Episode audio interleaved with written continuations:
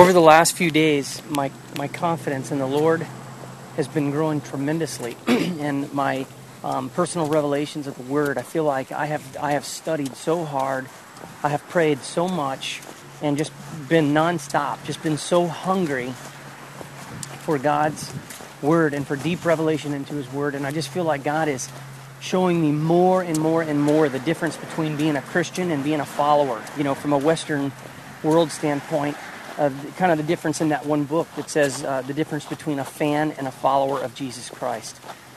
And that Christians really do work. They follow. And the implications of all the people that are possibly sitting in church thinking that they have received salvation, received Jesus Christ, and are following Him, but they really are not.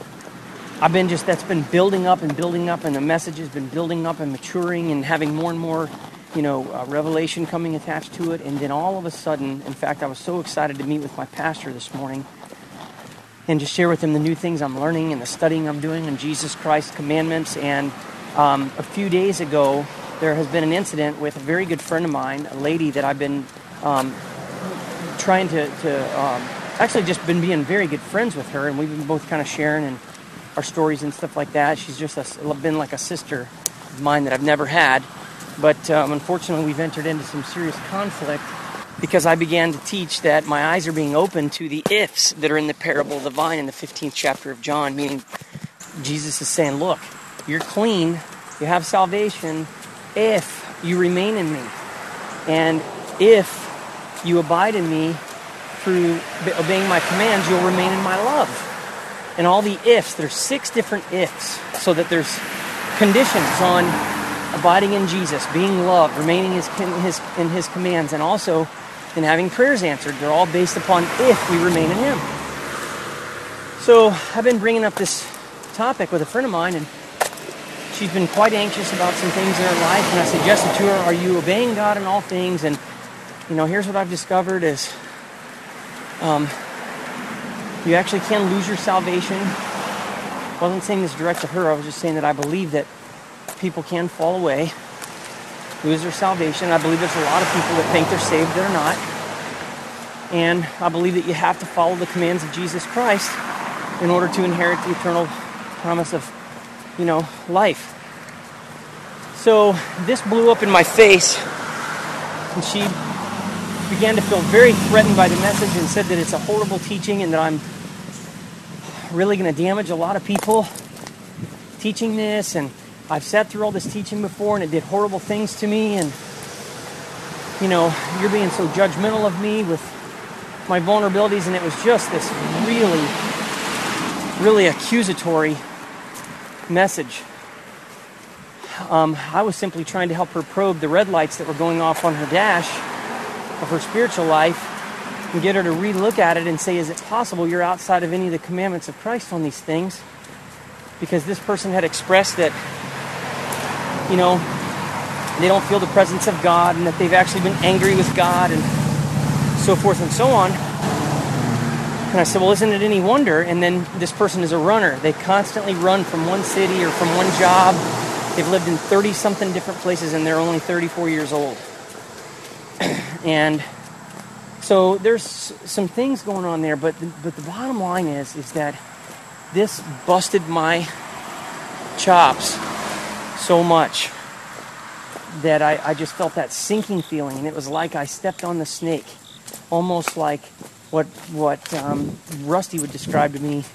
He said, "You know, Michael, that snake laying in your path the other day is prophetic of what the enemy's trying to do he just lays a snake right in your path. It doesn't make any noise, and then all of a sudden it just explodes on you. And that venom causes to run through your body and activates your nervous system and gets you all anxious and your heart's racing and all of that. And I thought, my gosh, he's describing to me exactly how I felt this morning as I read this email from this friend of mine. Totally a shocker. I had no idea she was going to feel this way. And it just felt like she's wrapped up, that the enemy has deceived her and um, her, she's railing against the idea that uh, there's a truth other than the one that she currently is holding on to in belief as truth. And it bothered me. And so now I feel like I've been all day going, wait a second, am I? It's causing me to doubt. You know, am, uh, am I wrong? I mean, you know, what's the real truth? Have I have I really gotten out of out of line here on some things, and it's really, really squashed this confidence that I had going. And I am actually sitting here going, man, I got a Bible study tonight. I'm teaching these guys the commandments of Jesus Christ. And on my way to see Rusty this morning, I see 666. Um, I saw it on the way home, and then I saw a 1010. So I know that God is warning me that the enemy is on me. He's trying to plant these seeds of doubt. He's trying to, and he's even using somebody who's been close to me who I would have not suspected.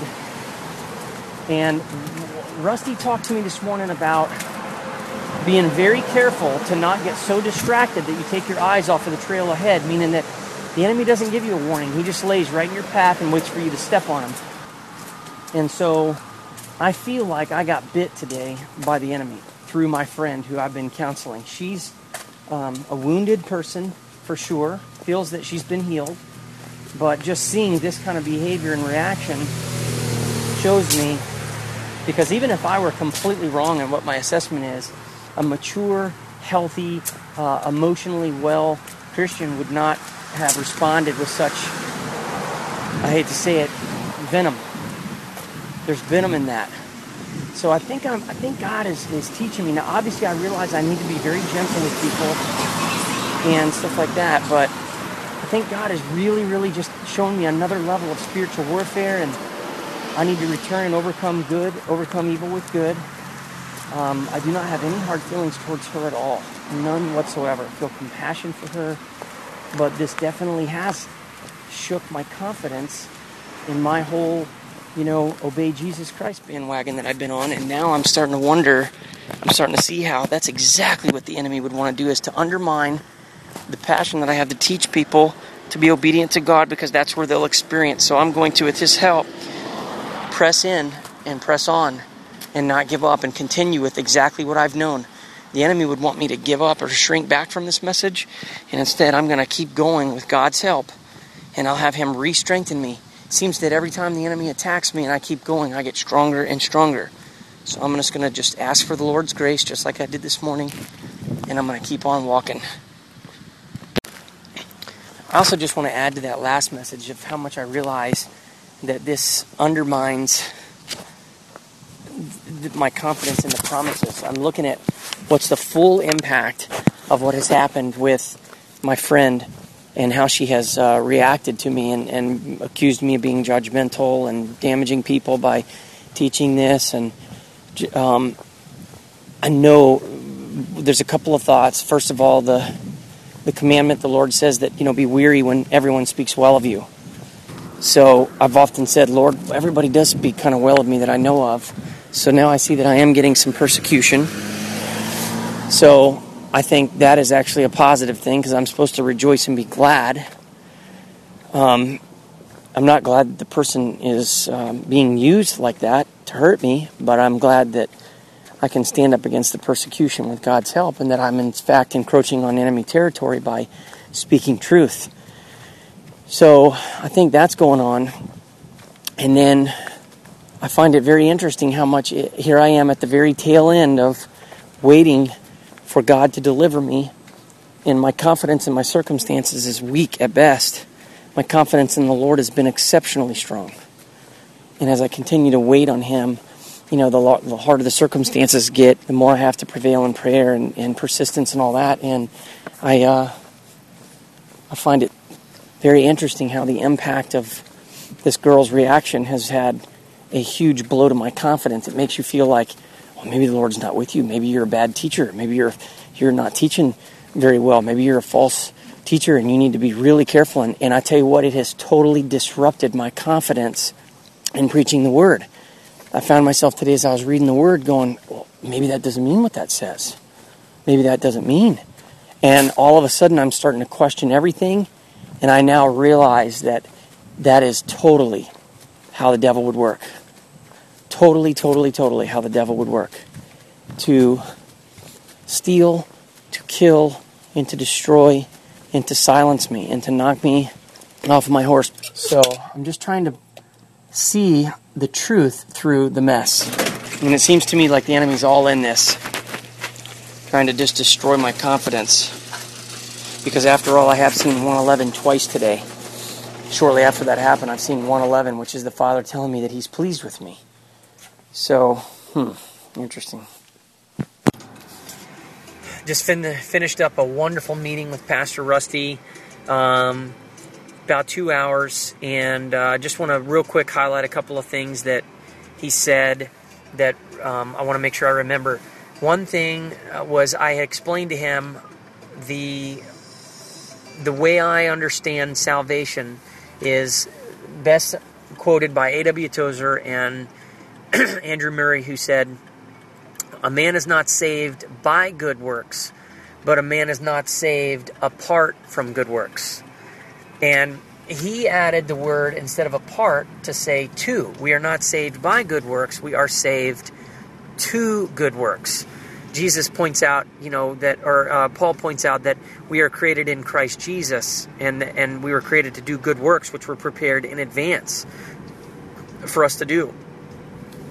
So, I like his play on words. One of the big things that talked about was the semantics of some words that I can use that might cause confusion to other people. You know, learning to be very, um, not very, not watering down God's word and not living in fear of man, but being gentle in your approach and wording it in a way that helps the person receive it, not flee from it. Another thing he said that I thought was awesome is that sometimes it's best to some people can't be helped. And then it's better for you to refer them to somebody else.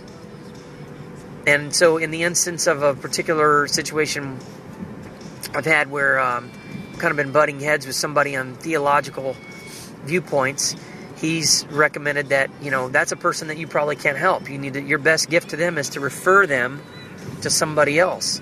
So I thought that was a really good word. The other thing he did say is that he he definitely sees the hand of God on me. He said that I need to continue to allow God to strengthen me against the enemy. I sense that he still thinks it's not time for me to be in the public. He said, You know, I still don't think that it's time for you to be out in the public, that you can do it.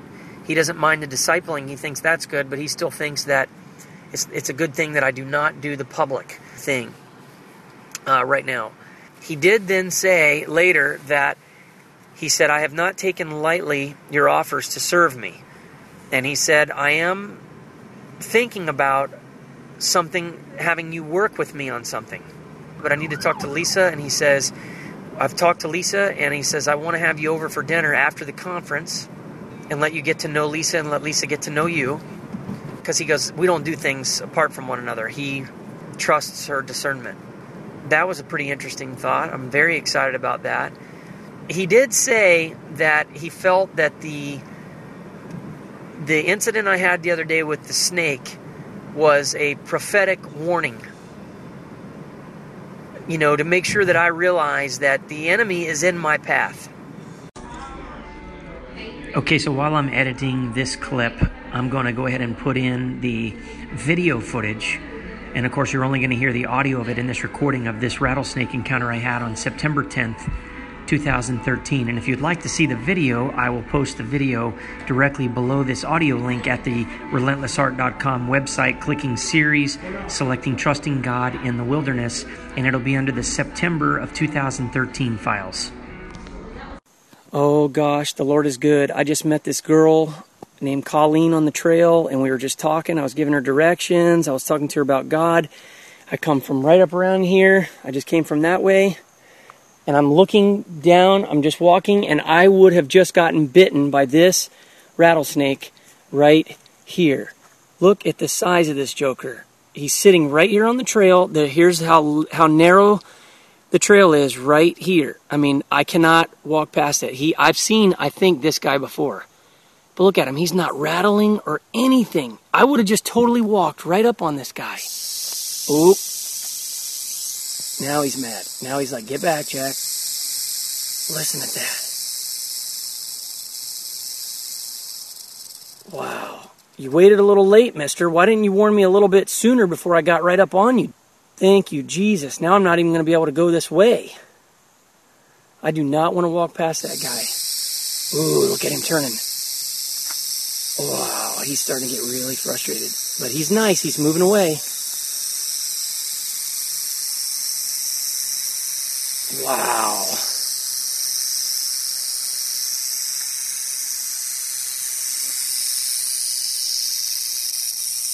Get on out of here, big fella, so I can get by on my trail here.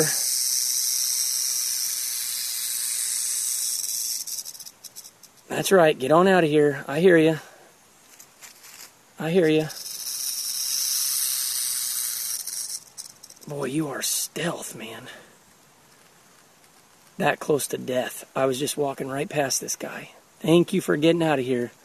Thank you for getting out of here.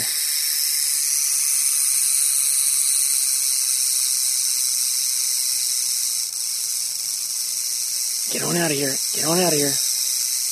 Okay, I'm backing off. I'm backing off. Wow. Thank you, Jesus. Thank you, Jesus. I literally was just walking along and totally would have walked right in front of that rattlesnake. Thank you, Lord.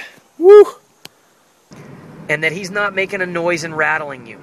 Um, he said something that was so awesome. He's like, you know, the enemy's not going to let you know he's there. You said the snake wasn't rattling. He goes, the enemy's not going to let you know he's there. He's like, he's just going to lie in wait and you're going to step right on him unless it be by God's grace. If you're if you get so busy, he said if you get so busy and focused on all kinds of things that you're not in the moment and alert. I think this is something that God wants me to make sure I get too is I keep thinking about that scripture that says um, Discretion will protect you and understanding will guide you. I think it's Proverbs 3:11. He's, he said that you know, I need to be aware that the enemy is after me. And that he said, you know, the, Paul says we're not unaware of the devil's schemes. Schemes are not accidental. Schemes are intentional. It's planning on the devil's part. He knows where you're weak to try to trip you up. He said, the devil knows where I'll turn my head. He knows where I'll look. And he was talking about women and stuff and making sure that you know, I get to a place where I don't turn my head on those things, meaning that that's not a weakness. He said, because Michael, even when you get married, he goes, that doesn't change that women will be after you or that the enemy will try to exploit. You got to do away with that weakness. This is right in line with what God has been showing me that I need to practice the self control of, and I have been. I was just coaching a guy a couple nights ago saying, don't look at the women. Don't look. Just turn away. Don't look away because it's that look that creates the enticement. I know the Lord wants me to be strengthened in that, and I know I am being strengthened in that, and I think that's awesome. But I need more. That was really His word to me. He didn't have very many uh, straight up strict words for me. He was encouraged. I, I did tell him a little bit about the 777 and how God is speaking to me every day, and he didn't really know about the whole 777 thing and the divorce ending on 777 days. And incidentally, I was telling him about 848, how God uses 848. And when I went to get my phone to show him, it was 848. So God's showing me that He's with me. And I told him, I said, Rusty, I'm prophesying to you. I said, You're going to see something miraculous. God is going to deliver me in a miraculous way because I have been, I've put it all on the line. I've lost my dignity. I've lost everything. I'm totally dependent upon the Father. He's given me, you know, opportunities to do some work, and uh, He's told me no. So right now, I'm just totally, you know, studying, and so those are the only things that I can really remember. Is um, oh, the other thing He told me to do is to make sure that I'm studying the books of First and Timothy, read them every day for 30 days and then take off 30 days and go back and read them 30 days again. He said you need to you need to read the book of Timothy every day for 30 days and then go back after a 30 day rest and read them again and just soak in them. He said that is those are books written to those who serve in the capacity that I'm likely to, to serve in. He did say that he felt like I had an extraordinary communication ability. He almost started to say, I haven't seen anyone that has the ability to communicate in all the different ways you do with the video and the speaking and all that. He he was, I think he was being very edifying of the gift. Um, And then he said, and I do see God doing something, you know, wonderful with that on a whole new level, you know, down the road. So I think he's talking about the daily videos and stuff like that. So anyhow, um, we'll see what's what's happening, and uh, in God's timing it'll work. And then he invited me to come volunteer this weekend at the women's thing, so I'm going to definitely do that. So the thing he said about the snake was he said, Michael, he said, that is a picture of what the enemy is trying to do in your life. He said, You see how much you're under attack. He said, You've been attacked in so many different ways because God wants to use you. And he said, That snake lying in your path didn't give you any warning whatsoever. It was just sitting right there. And he says, If you get too busy, too distracted, the enemy just lays in wait for you to step on him, just like that. It's an open opportunity if, if you don't stay alert. And he said, Remember, the, the putting on the full armor of God is so that we do not fall into the devil's schemes. He said, Schemes don't happen by accident. Schemes is a deliberate intent plan to destroy, to hurt you, to do harm to you. It's not like a it's not just like random acts of violence. The devil has an intent and a plan. And he said, if you notice, that snake didn't make any noise you coming up to it. He said, and the enemy doesn't give you any warnings either. And he says he wants you to step right on him and bite. And he says that venom going in you creates anxiety and nervousness, and you can feel you can feel the, the venom of the enemy inside. And um, I thought, my goodness, that's exactly how I felt when I read Tanya's email this morning. It's, it's, I was all excited about meeting Rusty, totally, totally excited until I read Tanya's email, and it sucked that life and energy right out of me. I had just been bit because I was accused. You know? So Tanya basically was telling you that you were wrong, evidently, in the email. Oh, that and that I absolutely hurt her, and that I was judgmental of her, and I judged her. I mean, it was very accusatory. Very accusatory. It must have been how she felt, though. So you can imagine that sinking feeling. That's just like the enemy putting the poison in you. It creates that sick feeling in your stomach. Your nerves begin to activate and all of that. So it was a good example, and he was just talking about the importance of um, staying alert and um, making sure that I'm not, you know, getting too focused everywhere else, and and realizing that the enemy is going to continue to try to lay snakes in your path, and he'll put them right in your path and then we talked about what that looked like, and that you know, there's been these issues of women, and the he, you know, he talked about the thing, and there's been some other women, and he said the enemy knows. He said we used to say in the old days there was three things: gold, glory, avoid three things in the ministry to be successful: gold, glory, and girls. And he said that's an old word that still has meaning. And he said, I told him, I said, you know, that God has already shown me who my wife is, and he never really knew about the 777 thing. He didn't understand how much God spoke to me with numbers. He didn't get the whole, he never watched the end of the story to see the 777. He thought that was astonishing. And I said, Rusty, here's what I'm going to tell you God speaks to me through numbers. He just does. And I said, I'm going to tell you something that's going to scare the living daylights out of you when I tell you what I'm going to tell you. And I told him about the child support and not paying it. And I've had job opportunities with video, and God says, don't take it. And then my parents give me money, and God says, don't take it. And all these things. And I said, I'm just waiting on what the Lord wants me to do. And um, I said, I see this number, 848. I said, when I got in my driveway this morning, get to go to the car. It's 8:48. That's God telling me that my faith has delivered me as God as my witness. When I went to show him the number on my phone, the picture I took, what time was it? And I said, "Rusty, here's how it works right here." It was 8:48 while I was talking to him about the 8:48. He was like and then I showed him, I said, You want to see something even more awesome? Look at my emails this morning. This one came in at 511. That's James 511. Blessed is he who perseveres. You know of Job's perseverance, what the Lord finally brought about. I said, Every day when I get beat down, God shows me that. And if I don't go crybaby to him, he doesn't show it to me. But if I'm down and weak, he shows it to me. Look at the second email I got.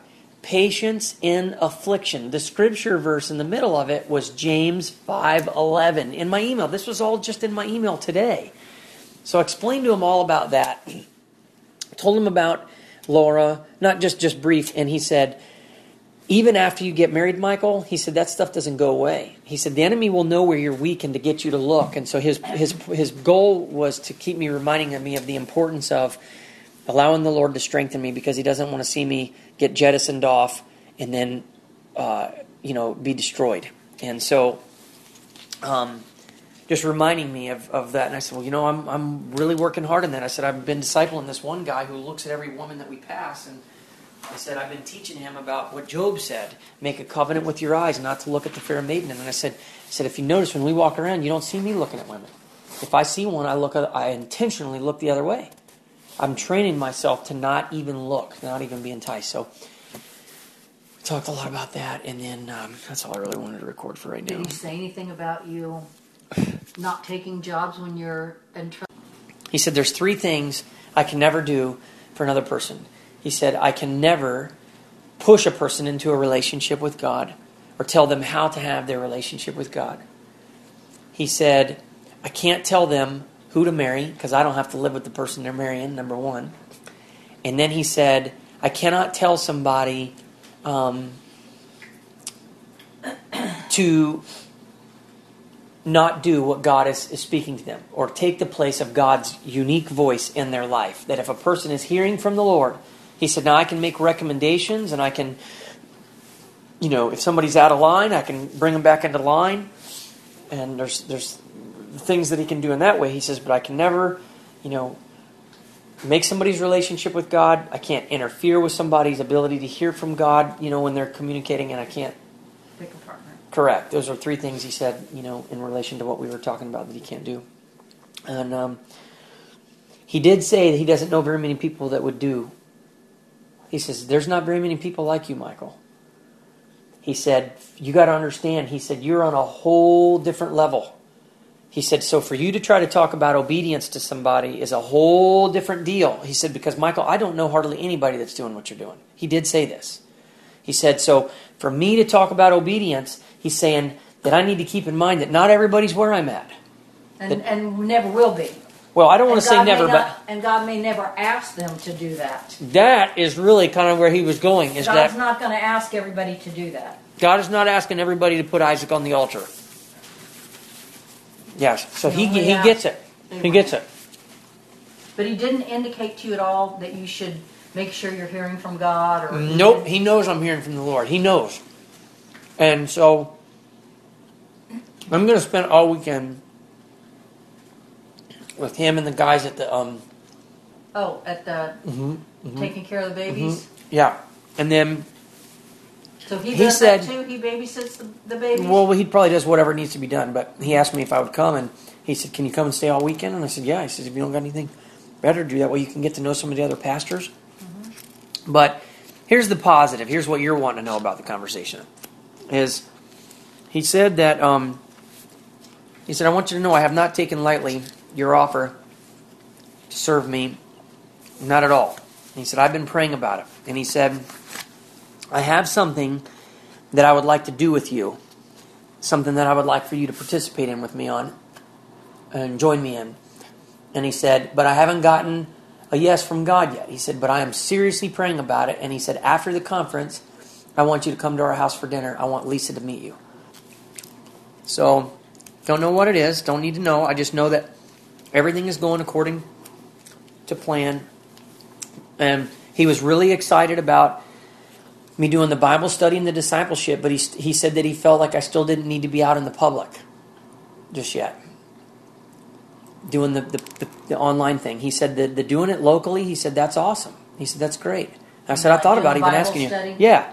He said, that's wonderful. I said, I thought about asking you if you even thought I should. He says, no. He says, that's in that's inside stuff. He said, I'm just saying that I think it may still be a little bit too early for you to, to be in the public. You know- he still senses ego about you. No, he's afraid of women. He's afraid I need to be strengthened. He said, Michael, it doesn't change after you get married.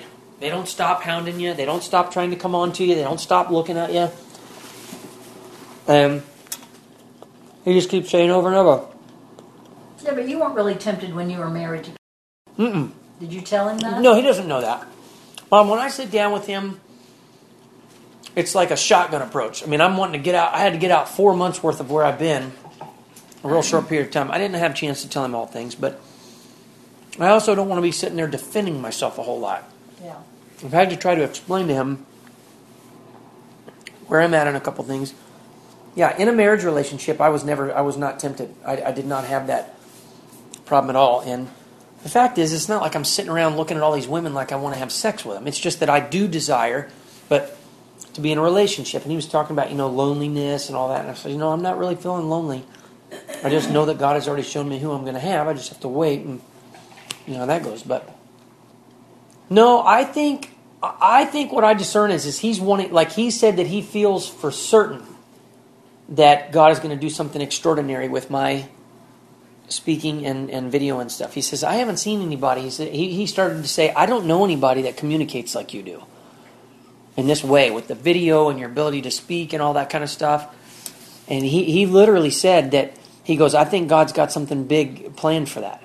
But it's about allowing there to be a period of time to be strengthened in the areas that I've shown weakness in. Just there's no race, you know. And and what is God telling me to do? God's telling me store up the commands, learn all these Did you teachings. tell him about that? Oh yeah, I showed it to him. He thought it was great. So I really would like to be around him more just so I could learn from him. There's no race in God's kingdom. You know what I mean? It's not a race. And he just has so much wisdom from the experience of all the things that he got out and did wrong. And all the people he surrounded himself with. The people that God's put in his life. Look at all the pastors sitting around. Look at all the stuff that he hears Mm-hmm. and that they hear from him. I mean, it's just like this snowball thing. You give, you receive, you give, you receive, you give, you receive. Mm-hmm. When I'm around Rusty, he makes me feel like I'm not as ready as I think I am. You follow me? Mm-hmm. So, in other words, you don't see me sitting around here racing. On the contrary, you guys have always been like, go, push, get. And I'm like, nope, there's a reason. But even still, when I meet with him, I sense the importance of letting this thing marinate and getting the foundation solid, rock solid. Not only that, but I already know I'm not supposed to do anything without the church. I'm not supposed to do something on my own. So Yeah, I'm kind of you follow Two me? by two. Yeah, so th- th- I think that that maybe is maybe what he's he may be thinking something along that lines. I don't know, but he said after the conference or where I'm going to have dinner with him. You tell him that. I was really excited about getting to meet Lisa because I knew that is a big deal. Mm-hmm. He said, "I want you to meet Lisa." He's like, "I've told her all about you." That was cool. I know not everybody gets to meet her. Did you tell me about the dream I had about the devil with his hand over my mouth? Mm-mm, I no. wondered if that had something to do with like the snake too. Because that was like the day after I had that dream. No, I don't remember you saying the devil had his hand over your mouth. Remember I told you I dreamed You told me you had a dream about the devil, but you said you didn't. The last 24 hours have been such a, uh, oh goodness, just an amazing, amazing blessing of God. Every day I leave the house, I ask for the Father for the grace I, I, I ask for and receive the grace I need for the day, and I ask the Father to use me in whatever way He sees fit. fit. And even though the Lord's primary purpose for me the last several months has been working um, and studying the scriptures, God is still allowing me to help people every day. Last night I was at the Blue Plate restaurant, um, an hour past their closing in the parking lot. With a couple in their car, me standing outside of it, holding their hands, having them renounce all the ties that they've had in their life to Satan from, you know, going to um, ghost houses, um, participating in any kind of occult things, and just renouncing um, all ties to darkness, uh, recognizing that it's played a huge role in the demise of their marriage. They're a divorced couple, and uh, they're they are uh, really just finding the Lord and and being so encouraged out of the darkness. And they were just so blessed and crying and, and so thankful. And I'm just this is this is amazing um, to see this stuff happening. Then um, this evening I've been working on the the commandments again. I'm sitting at Starbucks. I move outside to read a little bit, and I notice a lady. She's probably in her middle 60s, and I just happened to say hello. And before I knew it, she began to open up and uh, talk. And And then she began to talk about how she's recently been abused by a pastor here in town. And um, long story short, this lady went on and on and on about how much she had been hurt. And she began, to, and I said, Oh, I know exactly why the father has had me, you know, meet up with this lady. And she was getting ready to sue him. In fact, she ran into the attorney today at the same Starbucks. She's seen him twice, and she was getting ready to sue him, and there's other people involved.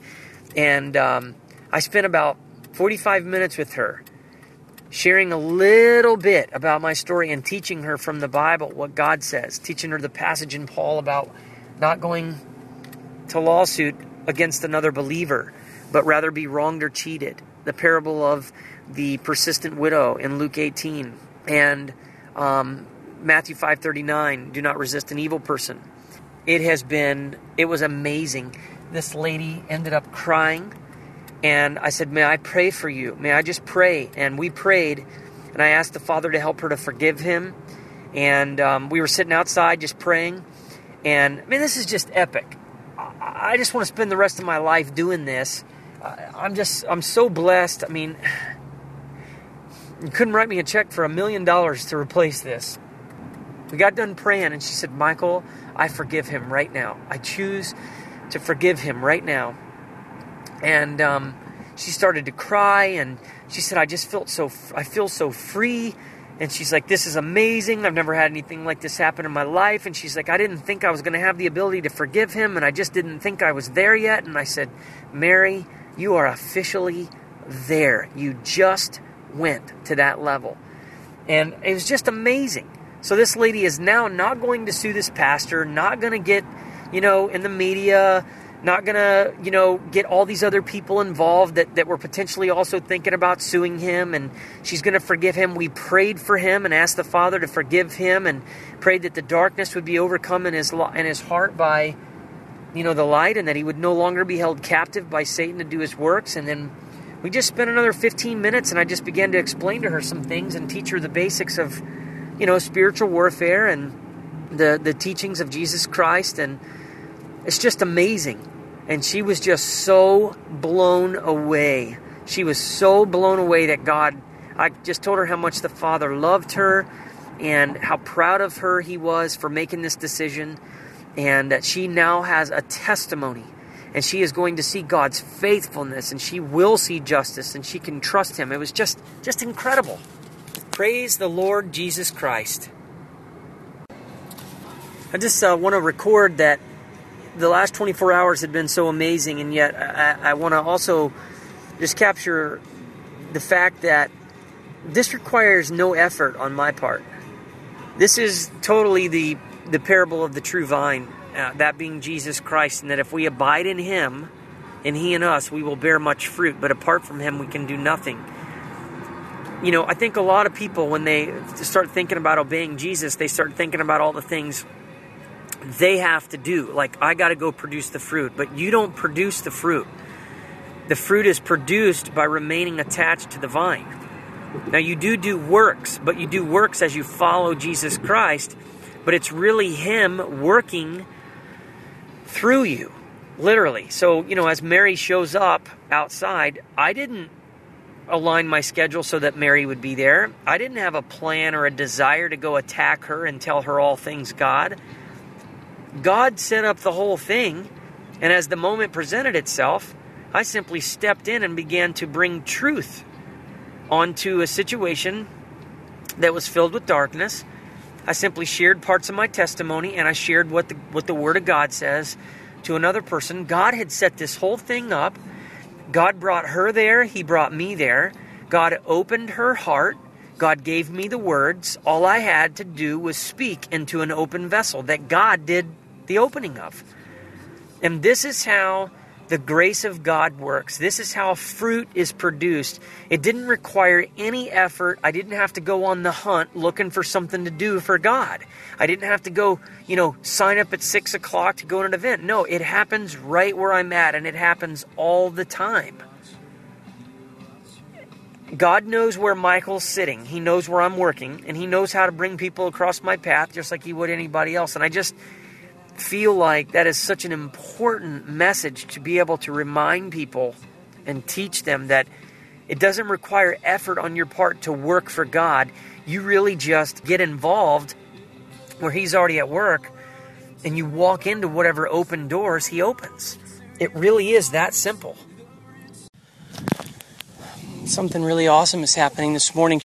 It Was our speaker at church, and he had such a powerful word, and it came right out of 1 Kings 18, like right around verse 41, and it's where the very famous passage of Elijah sending his servant to see if any rain is coming after it's been out for three and a half years. He prays and prays, and then um, his servant on the seventh time says, I see the cloud the size of a man's hand on the horizon and the rain comes. This is the scripture that God showed me to begin praying about. Um, and uh, two hours after I prayed, show, show me the size, a cloud the size of the man's hand. Two hours later, Jerry Williams walked up to me and put a hundred dollar bill in my hand. This has been about two months ago. God showing me, I'm with you. I'm going to take care of this. And I'll take care of you financially. And then one of the other numbers I see all the time. In fact, I'm looking at one right now. The second I turn my head, wow, wow, 11,013. That's 101 right in the middle. This number I'm seeing all the time. I'm surrounded by 101s right now, incidentally. God is so unbelievably amazing. All the houses in this neighborhood are 11,016, 11,018. There's 101s literally right now. I'm surrounded by 101s. This is Zechariah chapter 10, verse 1, which says, Ask the Lord for rain, for it is the Lord who sends rain in the springtime, and it's the rain clouds, and you're you're you're to be asking God. And I knew when I saw the scripture that God was wanting me to literally ask Him for the for the financial rain, and so that was confirmed this morning in church because He presented that scripture. And then the other thing I wanted to capture. Um, is uh, the fact that last night my stepfather was watching a movie called Runaway Train, and I sat down with him for a couple minutes while I was finishing a sandwich, and the number on the train in that movie is 777. It's car 777 that's on a runaway. Um, this morning on the way home from church, um, my eyes happened to glance down as my odometer hit, you know, something, something 77.7. So it was 777, and one second later it was 778. So my eyes went right to it at the same time. I'm up, uh, I'm, I'm right now listening to this amazing message by Ravi, who, um, the Indian guy who's in the movie Father of Lights.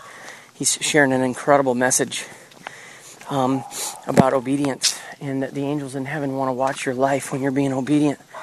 And uh, I just, I began to to totally cry. I just, I just, he told this amazing story, and I, I literally just began to weep. I thought I was going to lose it on the side of the road. Um, because I feel, I just realized how sweet my daddy's being to me, and he's arranging things and doing things. And his main message was never be so concerned with how things work. Don't worry about how miracles work, how prophecy works, how any of these things, miracles, healings, quit worrying and trying to figure these things out, and instead, figure out the Father's heart. Be completely consumed with, with who God is and what He would, would do in a certain situation instead of trying to figure out or to deconstruct the things that God does. Don't be about the manifestation, be about the God of the manifestation. And when you show up in obedience, God will begin to bring fire. And He was talking about Elijah, the prophet Elijah, and how in this generation there's a, a whole generation of Elijahs that are being uh, brought forth. And um, as I was listening to this message, I, I got up to the top of the mountain here. I'm at the very top of the mountain.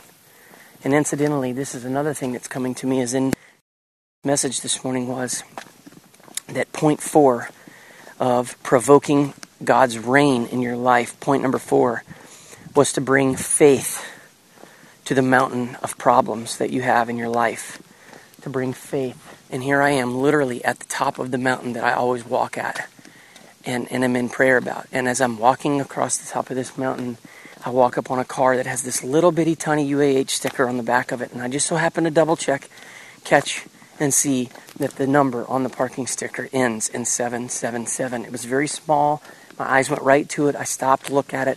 This is now three 777s I've seen in the last um, 18 hours, and it incidentally is 30 days away from the next court date. In 30 days, I'm supposed to be hauled back down to court for yet again the fourth time. And God is now again telling me already that He has delivered me. I didn't even have to show up at the last court date. I chose not to go. the Father did not give me permission to go. And as soon as I received the papers from the court saying that there was a hearing, I told the Father, if I'm supposed to go, you'll have to provide the money. And He never provided. And I said, Father, I'm not going because you didn't provide the resources. And He just kept showing me 777, 777, 777. My stepfather offered me the money, and I said, no, thank you. I said, I'm not allowed to go. The Father was going to provide it, and it's not going to come through mom, um, you know, based upon her fear. I'm walking in faith, and, and God knows, and I, I'm not supposed to go. God is showing me 777. As it turns out, I didn't even have to go to that court. Nothing happened. There were no repercussions. This in itself is a miracle because you're supposed to be held in contempt when you don't go to court. And all that happened, and this saved me probably a $1,000 from having to go to Florida. Um, all that happened was that judge has referred the hearing to the original magistrate that heard our heard our case. So now we're being referred back to him, and already the father is showing me 777. That means he's got it. He's taking care of it. I'm not sure if I'll have to show up. The last two times I've showed up in court, I barely had to do anything. The last time, I didn't even have to, to lift a finger. I didn't even have to bring papers. I brought papers and made copies, and it was all for no reason. So I just want to capture this real quick journal entry while I was thinking about it. Because here it is 30 days beforehand, God is showing me his faithfulness. This is incredible. I would not trade this relationship with my daddy for nothing. Absolutely nothing. On the way to the mountain today, I saw um, a truck. I was on. I was in the middle of praying, and I saw a truck with license plate was 1101 while I was praying. Now, faith is being sure of what we hope for and certain of what we do not see. Hebrews 1101. I've been seeing this number every single day. God telling me to keep the faith as I drove past the trailer, the very next house I looked at, the address was 1101. So God just affirming to keep the faith, keep believing, be certain of it. Um, you know, God is going to have to do an amazing miracle, which whoopie doo dah, that's what God does all the time for those who believe. Uh, but the miracle is getting bigger. The need for a bigger miracle is getting bigger. I realized today I owe 400 and some odd, I think $407 on my cell phone bill. So that's uh, two months plus the next month's payment that's due to get my phone turned back on. Um, you know, I'm just, I'm way behind the eight ball, all because I'm trusting the Father. So I cannot wait to see what He's going to do. He's telling me to be sure of what I hope for, and so I'm going to be absolutely sure of it, and I know it's coming. It's going to be awesome.